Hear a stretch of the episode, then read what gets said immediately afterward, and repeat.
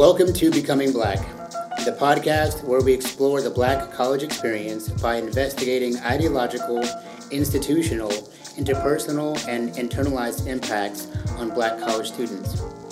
I'm your host, Jarrell Blackburn, and today's topic is Cross and Fhagen-Smith's model of Black identity development and the theory of psychological nigrescence.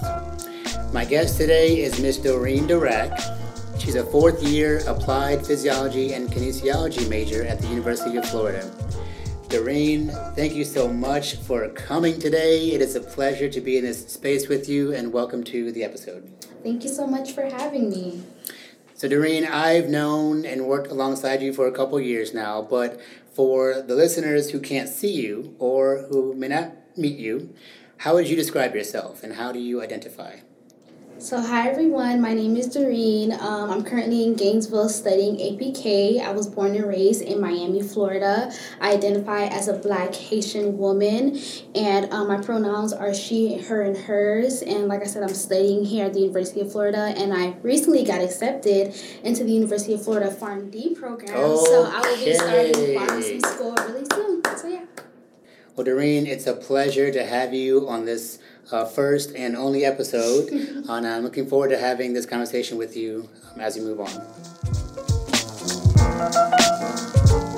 Cross, Smith, and Payne describe Black identity as the passing down from one generation to the next, the learned experiences and identity activities that facilitate Black adjustment, and humanity under conditions often formed by race, racism, and the proactive dimensions of Black culture. Development is broken into six sectors infancy and childhood, pre adolescence, adolescence, early adult, adult nigrescence, and nigrescence recycling. Doreen, we both know that black people are not a monolith, but have a number of unique experiences surrounding our own individual upbringing. So I want to talk with you about your own black identity development and kind of explore how you became black. So let's talk about your infancy and childhood development um, around Black identity development. You know, these factors include things like family income, traditions and practices, uh, social networks, and even historical events. So, Doreen, I'm kind of curious uh, do any of these factors resonate with you? Um, and if so, which ones and in what ways? Yeah, so I would say um, growing up Haitian definitely influenced um, who I am today, our cultures and traditions. My family made sure that even though I grew up in America, I never forgot who I was as a Haitian woman. So we always partook in um, our New Year celebrations, our Christmas celebrations, and things like that. So that definitely played a role in who I am um, as a Haitian woman and also as an American woman. So it sounds as though you've had a, a, a significant positive influence uh, from your Haitian culture mm-hmm. that really set a solid foundation for you as you've moved on from from uh, childhood. Yeah. So moving into pre-adolescence, you know, this development is fostered through through our parents, right? We are products of our parents. Mm-hmm. You know, so through our parents' socialization, um, three identity types emerge: low race salience, high race salience, and internalized racism. And so I'd love to hear more from you, Doreen. How were you socialized towards your blackness? Mm-hmm. Um, so my parents always reminded me to um, always be confident in who I am. They never really lacked in that area. I always knew I was confident. I always knew I was beautiful and things like that. But one area that I do think there was a lot of low resilience was hair. Um, my family did value hair a lot, and um, they valued the length of it, the style of it, and things like that. So um, my mom put a perm in me my sister's hair. I think when I was in the second or third grade and it was permed up until eighth grade until me, me and my sister we decided to go natural.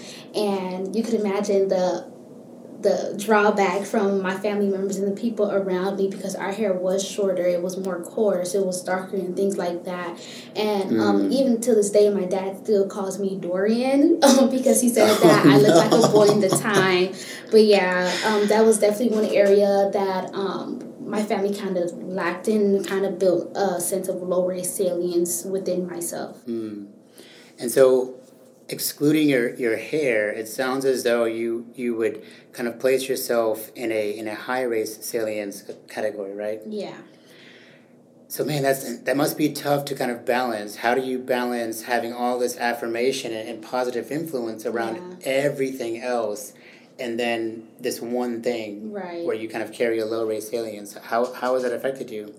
Um, it's definitely made me more conscious and a little um, subconscious about my hair and the way that I carry and things like that. But um, now natural hair is more popular. Like my mom went natural, my other sisters went natural, and it's more popular in the media. So um, I definitely don't struggle with it as much because this is something that I see more often, especially in ads and things like that. Like they're making sure to be more inclusive and um, including Yeah. all natural hair types. So Right. I definitely struggle less with it now than when I was like one of the only girls I knew who had natural hair.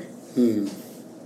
So it sounds as though you had a, a pretty positive uh, influence from your from your parents. You know, um, they, they wouldn't be parents if they didn't make at least one mistake. You know, so maybe they kind of misstepped with with the, the hair issue, but Mm-hmm. but overall, it sounds as though you had a, a very affirming and and and you know valuing culture and community around you. So moving into adolescence, you know, this is the time when black children accept really without critical reflection uh, their identity that they've developed, but as a result of their socialization. Um, and so I'm, I'm interested to know, Doreen, at that age, at this time for you, did you ever kind of reflect on your own identity and, and maybe call it into question?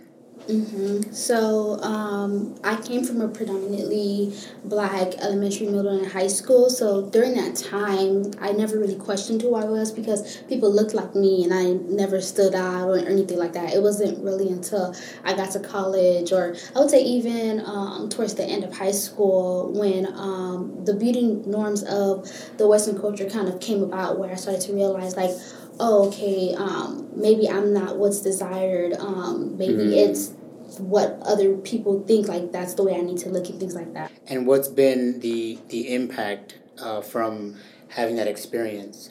It's definitely made me more self-conscious about my hair and the way that it looks because it's not as wavy or it's not as straight and things like that. It's de- definitely made me kind of question my dark skin. Like um, maybe it's not as beautiful as people with lighter skin and things like that. So it sounds as though you're you were pretty comfortable with with who you were even at a young age, um, and I'm sure that's a effect of just the affirmation you got from the community around you, as well as your, your siblings or even your, your parents. Yeah. Um, so so moving into early adult, this is the time when you're you're now out of the house. You know you're off to college, Mm-hmm. right? And um, you you are you are emerging as this young Haitian woman, Mm-hmm. but now in a space that that people don't look like you. Mm-hmm. And so in in this early adult uh, stage, low race salience, high race salience, and internalized racism can can emerge again. And so I'm interested to know now that you're in this new space at, at the University of Florida, a predominantly white institution, have you had to kind of wrestle through low race salience, high race salience, and maybe even internalized racism? I would say even now, I think I'm still in the category of high race salience. I still find myself to be more confident and more beautiful and things like that. But one thing that I always end up back to is my hair. I do think I struggle with low race salience with my hair just because it was not something that was valued when I was younger. And even now, Right. watching the media, like um, looser curls are still, even though natural hair is more accepted, it's more of the looser curls than the kinkier curls and things like that. So Right. that's definitely something that I still to this day struggle with. I'm getting better. I wear my natural hair out more often and things like that, but um, it's definitely still a struggle. So it sounds as though it was it was definitely a culture shock coming coming to UF, uh, especially from uh, a space that that most, if not all, people look like you and, and valued you and affirmed you. Um, so I, I, I would imagine that you're among um, a number of, of black people that have to wrestle through that, um, coming from you know spaces that look like them into spaces where they are the minoritized group. Mm-hmm. So moving into adult nigrescence, you know, this points to four stages. That's pre-encounter, encounter, immersion, emersion, and internalization. And so I want to kind of do a quick synopsis of each one and then kind of go back and, and talk about them individually. So pre-encounter represents two identity types. This is low race salience and internalized racism, which we talked about earlier. Um, encounter occurs when black people um, experience an event that's caused a conflict in their understanding of, of their racial identity. Um, this can be something like an unexpected situation or a traumatic experience that prompts a turning point, whether it's a positive turning point or a negative turning point. Um, immersion emersion um, also has two developmental processes. Uh, immersion is this strong, pro black, all black, all day identity, um, being very deeply rooted and immersed in black culture. And um, emersion is sort of a, a transition out of that, saying I can be pro black and all black all day, but also consider the identities outside of mine um, as valuable and, and support them as well. Mm-hmm. And so going back to um, pre encounter, you know, you, you've talked about this before, but I want to just kind of touch on it again as far as you know low race salience and internalized racism. So so now as as an adult, um, as an adult Haitian woman, have you had to kind of come back to these these things that you carry low race resi- uh, salience in or or internalized racism? Well, I don't really struggle with low race salience. I think I've just kind of gotten to a point of confidence where I know who I am. It would just be like um, the everyday struggles with my hair and things like that. And so moving into encounter, you know, again, this is those unexpected situations that can be traumatic or or just kind of prompt a, a, negative turning point or even a positive turning point. And so I'd love to hear your thoughts or experiences around encounter. I will never forget this day. So I think this had to be my freshman or sophomore year of college. Um, me and my family we went on a family vacation. It was me, my three sisters, two brothers, and my mom and my dad. And we were walking towards a food shack. And at the time, my sister had um, braids in her hair. And this white woman comes up to my sister and she just starts like petting her hair, like just going kind of yeah, it's just kind of going through it and touching it and things like that. And no one really said anything. And at the time, I wasn't as educated as I am now to know that that shouldn't have happened. So we all just kind of stood there very awkward and she like um I just even though I didn't know that it was wrong, I knew that I felt uncomfortable. Yes. Um I felt like almost like a zoo animal, like um oh like I'm this majestic kind of creature that was definitely something that kind that kind of pointed me in a way where I knew like okay this is not okay and um, I need to educate myself more on like the situation and what to do and what to say and things like that. I'm so sorry that happened to your sister and also mm-hmm. the, the impact it had on you yeah. just as an observer and also just you know being family but being sort of frozen and un- unable to respond. Yeah. I, I cannot wrap my head around just the the entitlement or or just the the the level of privilege mm-hmm. white a white person thinks they have um, to come up and, and begin touching someone else's body mm-hmm. you know like it would be inappropriate for for myself or, or anyone to touch anyone's body like like below their neck right, right. like that's there's you know that, that's like sexual harassment you know mm-hmm. that that's that's very serious consequences but mm-hmm. for some reason white people believe that it's okay to to touch someone's hair yeah. you know someone's body above their neck mm-hmm. um, and and it's it's obviously inappropriate yeah it's obviously um, just just ignorant, mm-hmm. right? And and and it has a lasting impact, yeah. negative impact on on not just the person's hair that you're touching, but also the people around them. Mm-hmm.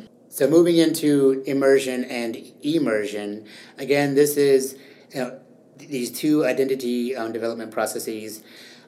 Immersion is that strong pro-black, all black, all day connection to black culture, and emersion is that you know value of the authentic um, self and black identity, but also um, realizing that you can also you know equally value and support the non-black mm-hmm. identity, mm-hmm. right? But I want to hear from you. You know, what's been your experience with immersion? Are are you the pro-black, all black, all day? I'm voting for everyone black, or mm-hmm. or somewhere in between. Yeah, so I'm definitely pro black, voting for everyone black. Like, if there's a TV series, a award show, and I don't know anyone on the voting list, I'm gonna vote for the person that I know who's black. so that's just something that I've always practiced, but Okay, that's not exclusive to um, any other group or anything like that. Like, I'm not.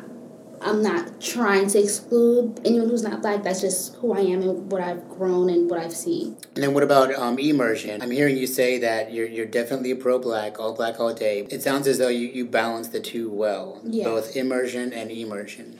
Right.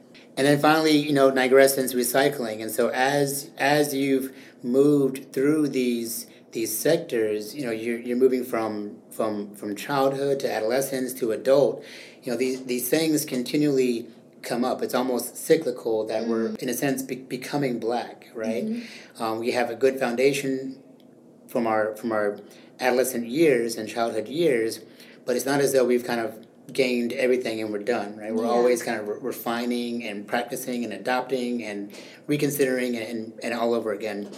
But again, I want to hear from you. How how has this looked for you? How have um, your experiences and self concepts been modified to fit where you are today? Mm-hmm.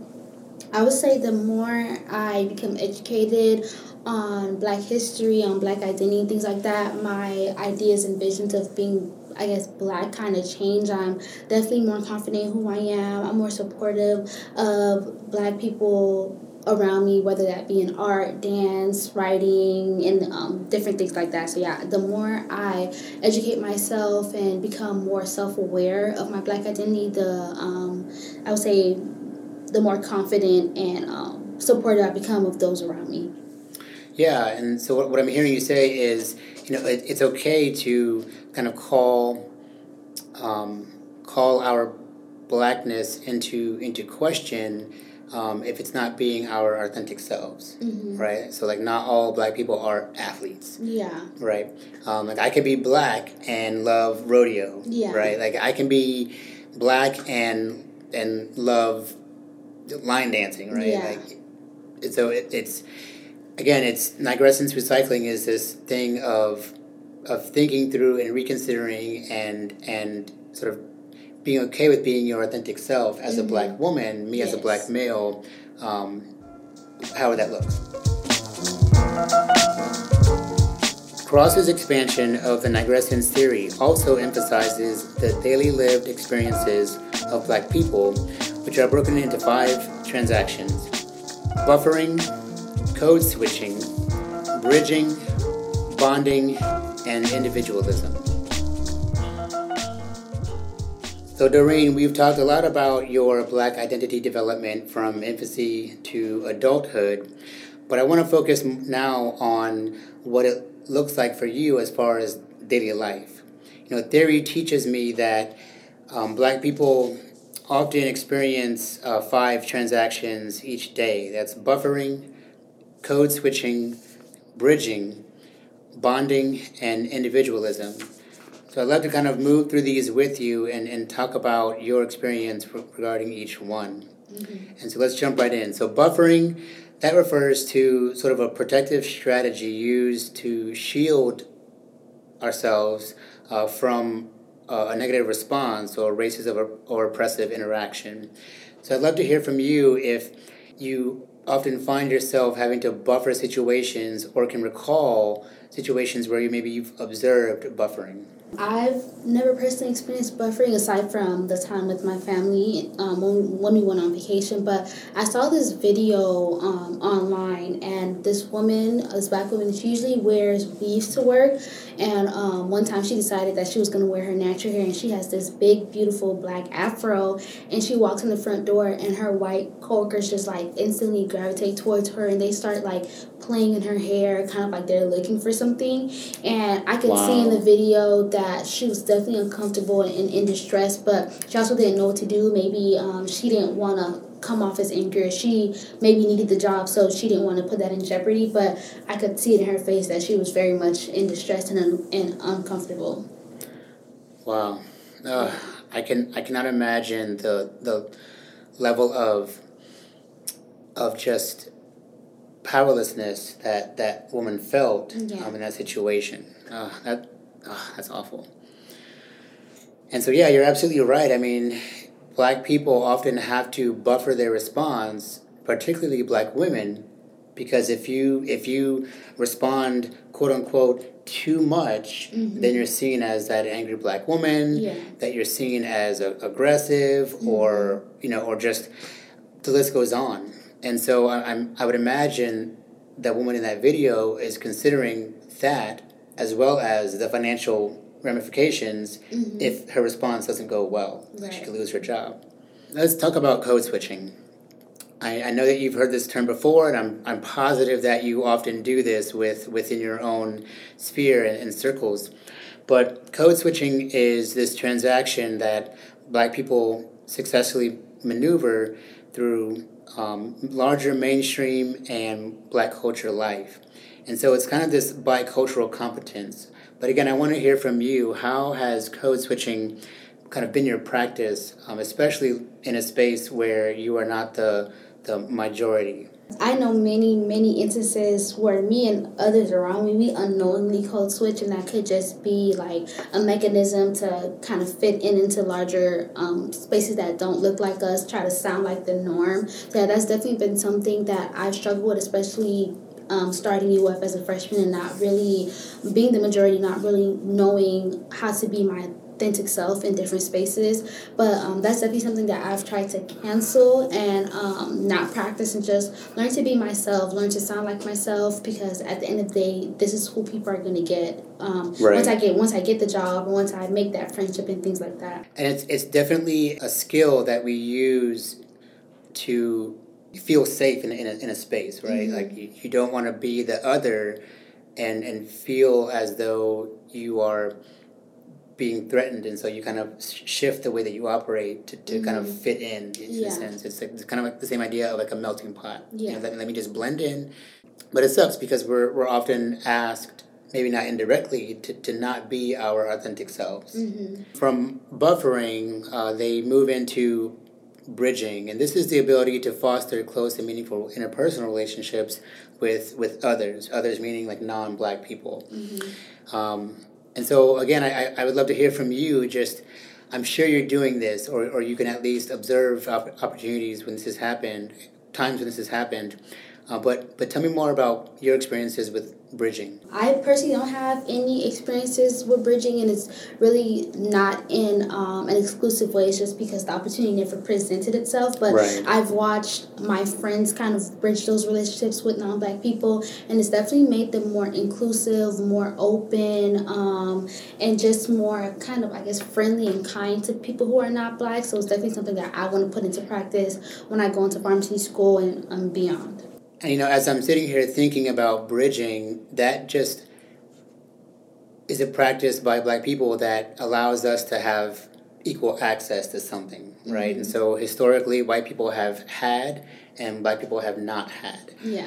And so I, I would imagine bridging gives us an, an equal playing field mm-hmm. because eh, historically, white people have money, black people do not have money. But if we kind of build those relationships and, and rapport and, and collaboration, we will then at least have an opportunity, hopefully, to, to have that access to you know education or wealth or property. Yeah. The list goes on. So let's talk about bonding. Bonding refers to this um, central kind of daily enactment that black people use to remain connected and grounded with black uh, social and cultural life. And so I'd, I'd, um, I'd imagine you, you, you yourself, uh, based on your, your history and your foundation of just uh, of like just f- uh, uh, positive black experiences, you, you you probably practice this a lot. Um, so tell me more about that. For me, it's just always remaining true to who I am, always um, being humble and knowing where I came from and where and where I am now, and also trying not to code switch. That's something that I put into practice every day because, like I said, at the end of the interview, at the end of the friendship and things like that, you're gonna get who I really am, my true Right. authentic self. So it's really just remaining true to who I am in every situation. And uh, what about any sort of uh, either media or social media or literature? Do you kind of ground yourself in black community in those spaces? Mm-hmm. So I'm not big on social media. I'm not like super active or anything like that. But when I'm watching movies and things like that, I'm more of a content person. As long as the content is great, I'm going to watch it. I'm going to engulf myself in it. But I do find myself gravitating more towards things that have black lead actresses or produced by a black person and things like that. Like right. for example, when Queen and Slim came out, I went and I watched it twice because I wanted to support um, financially, but also show support and solidarity with my community. Like that was very very big. That you had two dark skinned lead actor and actress and things like that. So right, I do right. find myself gravitating more when I see that um, it was produced by a black person or there's a black lead and things like that. Wow, you know I have not seen Queen and Slim yet, but it's on the list. Yeah, I'm, I'm gonna watch it. I promise. it's a great movie. Um, and so finally, the the last daily interaction is uh, individualism. You know, this is where Black people are being just their authentic selves, and they mm-hmm. they express less of a collective affinity toward um, other Black people, meaning that they're they're okay again being their authentic selves, not mm-hmm. having to sort of fit the, the mold of what quote unquote black is. Mm-hmm. And so again, I, I just want to hear your thoughts around that. How how is that been for, for you getting to a place of individualism and how, how does it look in your daily life? For me personally, I love hip hop. I love my R and B, but I'm very big on Christmas. When really? November first hits, the Christmas music playlist comes out. we're playing from You're one of those. November first to December twenty. Like I'm very big on the holidays. I just love the way the holiday kind of brings the happiness out of people and things like that. Like my family will be that family that has the yard full of Christmas decorations. You have your baby, your baby Jesus and your Mary. You have your Santa Claus. We're just gonna like fill our yard with Christmas things. So yeah, I'm okay. very big on Christmas music, the vibes around Christmas and things like that. All right, so I have to ask you: Is is Mary and Joseph and Jesus gonna be black? yes, for sure. All yes. black all day, right? yes. I love it. Critical race theory teaches although colleges and universities are no longer racially segregated by law, and discrimination based on race and ethnicity is illegal in the education setting, racial microaggressions, which are everyday accumulative acts of hostility, ignorance, and discrimination, have a substantial negative impact on climate and the experience of students of color. So, Doreen, I want to touch briefly on critical race theory. You know, in short, this teaches us that um, things like microaggressions and, and ignorance or discrimination um, have a substantial negative impact on um, campus climate or student experience. Um, and so I want to kind of just hear from you how would you describe your collegiate experience as a black woman?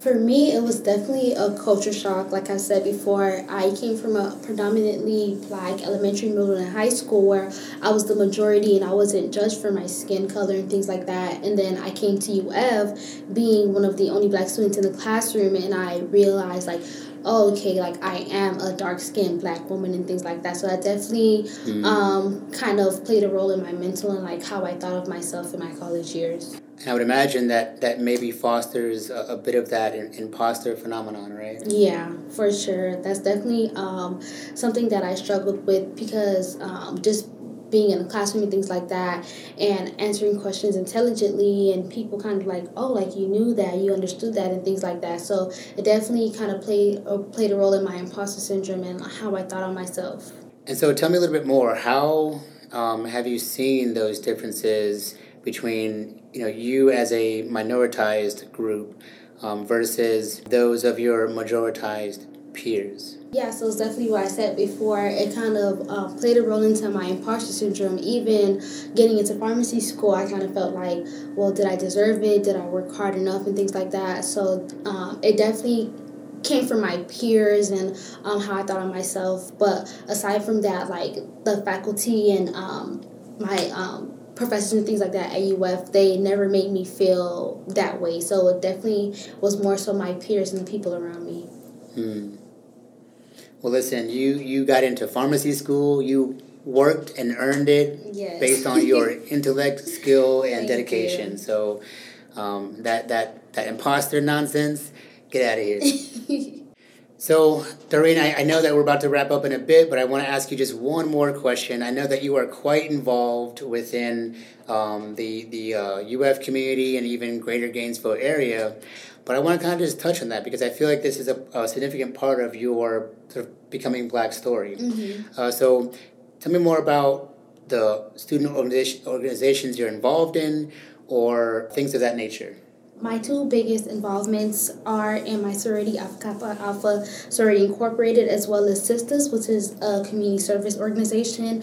And um, basically, my thought process for pursuing these organizations had a lot to do with community and sisterhood. Because, like I said, I went from um, being the majority to being the minority in um, these in white spaces at UF. So it was definitely for me to find that sense of community, find people who thought like me, who maybe had the same financial issues or had the same Right. Issues and things like that. So right, right. um, that's really why I joined these organizations, but um, more specifically for AKA, it was about legacy. Um, because back home, a lot of the people that I know are AKAs. My mentor, she's a pharmacist, and um, my mom's also an AKA. She's an accountant. I also know other AKAs who work in real estate and things like that. So it's also building that legacy of a successful black woman that um, I can do it and you can do it as well. You can be successful no matter what people think of you and things like that. And so what I'm hearing is there's there's been a significant um, influence of maybe like mentorship. Have you had those opportunities to mentor younger women? I was in 2019, I believe. I became a mentor under um, BSU um, at UF, and it was one of the greatest things that I've done so far. Watching um, my mentee kind of grow up kind of like me, being kind of self aware and um, self conscious in um, spaces you UF, to being more confident and being um, more confident in who she is. Like now she's an RA and she's um, had so many leadership positions. So it was actually one of the greatest things I did so far. Wow, I, I, I love that. It's like each, each one teach one, you know? Yeah, I love that. Well, Doreen, that is all the time that I have today. Um, but it has been an absolute pleasure talking with you. It's clear that you take great pride in all of your work, both academically and professionally. And I wish you nothing but blessings for the remainder of your undergraduate career, uh, through pharmacy school, and beyond. We're about to wrap up, but I want to give you the last 10 seconds to do any kind of shout out, say some final words to our listeners. Yes, um, first and foremost, thank you for having me. I hope this project goes well for you. But to the listeners, to always be unapologetically you, always remain true to yourself, and always do things that make you happy. Peace. This episode was produced by Jerell Blackburn. Our theme music is by Freddie Joachim. To keep up with all things Becoming Black, be sure to subscribe and check me out on Twitter at Blackburn Jerell. That's B L A C K B U R N J E R E L L. Until next time, take care, everyone.